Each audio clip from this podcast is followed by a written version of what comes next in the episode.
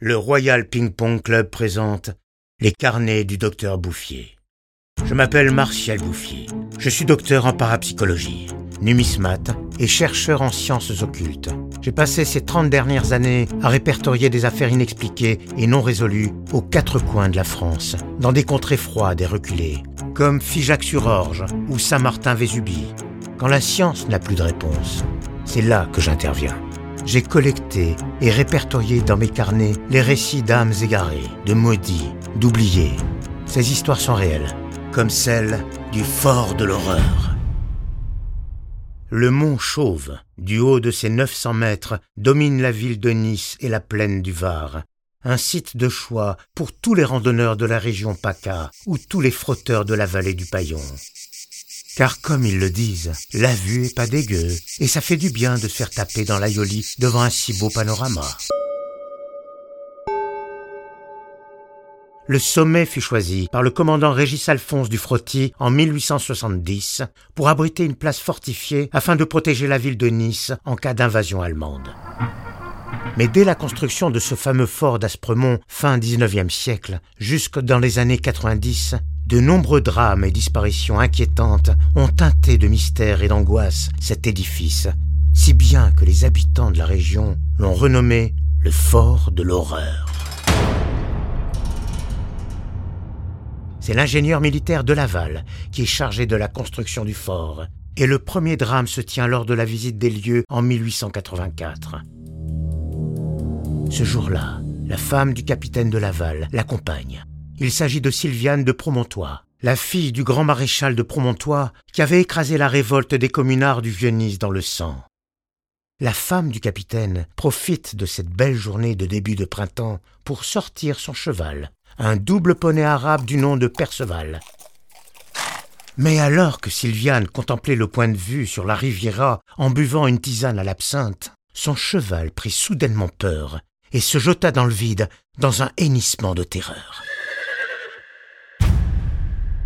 La pauvre femme fit une chute mortelle de 600 mètres et sa tête ne fut jamais retrouvée, certainement grignotée par les bouquetins sauvages du massif. Les quelques badauds et autres promeneurs témoins de l'accident avaient fait une remarque alors étonnante. Juste avant que le cheval ne devienne fou, une forte odeur de soufre s'était fait sentir, et plus aucune cigale ne chantait. Le silence était absolu, la marque du diable. Malgré la perte de sa tendre épouse et le désespoir qui le rongeait, le capitaine de Laval continua les travaux et se remaria deux mois plus tard avec Geneviève de Fifrelock, qui lui rapportera une dot de cent mille francs, ce qui pour l'époque représente un sacré paquet de pognon.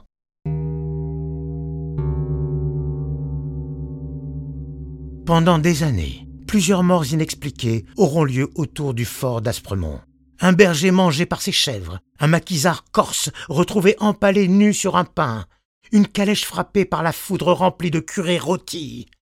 Jamais personne ne saura trouver une explication logique à ces disparitions.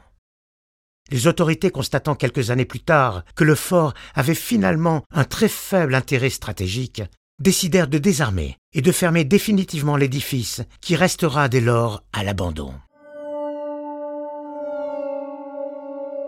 Et c'est pourtant le 21 juin 1994 que le fort de l'horreur connaîtra son plus grand drame.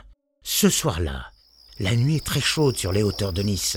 Le collectif Spiral Cosmos Krishna installe une sono de 10 kW pour s'adonner à leur passion, la musique électronique.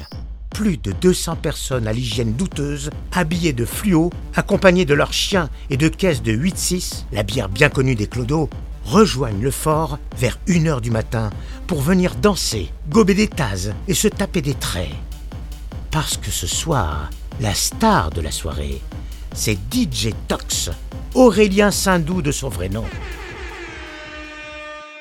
Alors que la soirée bat son plein, et que DJ Tox attaque sa troisième heure de mix en pleine montée de poppers, la musique et les lumières se coupent net et une forte odeur de soufre se fait sentir les teufeurs remarquent des feux follets de couleur bleu, jaune et vert ondulant du sol.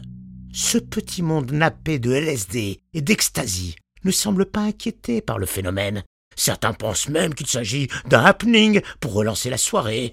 Ils applaudissent à tout rompre et crient leur liesse dans la nuit noire.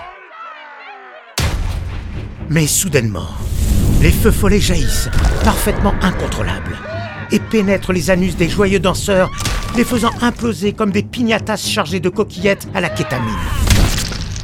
Aurélien Sindou, dit DJ Tox, se fera dévorer vivant par ces quatre chiens possédés par le démon et abreuvés de 8-6. Au total, on dénombrera 26 morts dans la soirée, dont 6 chiens et 2 furets domestiques. 45 personnes seront internées dans l'hôpital psychiatrique Sainte-Marie à Nice en soins intensifs. Personne ne croira les témoins sur place. Et les autorités mettront ça sur le compte d'une hystérie collective à cause de la drogue. Il faudra attendre l'année 2009 et les fouilles de l'archéologue Thomas Bistolfi pour trouver le début d'une explication à ces phénomènes de l'étrange. En scannant le sommet du mont Chauve, sous le fort à une dizaine de mètres sous terre, Thomas Bistolfi et son équipe découvrent la trace d'un cimetière vieux de six mille ans, avec des masques, des flèches, des étuis péniens, des sculptures parsemées de runes dans une langue inconnue. C'était donc un site sacré d'une ancienne civilisation. Depuis, les ossements et les vestiges ont été déplacés dans un musée, et il n'y a plus jamais eu de phénomène inexpliqué au sommet du mont Chauve. On raconte quand même que l'on peut distinguer des feux follets la nuit dans les couloirs du musée.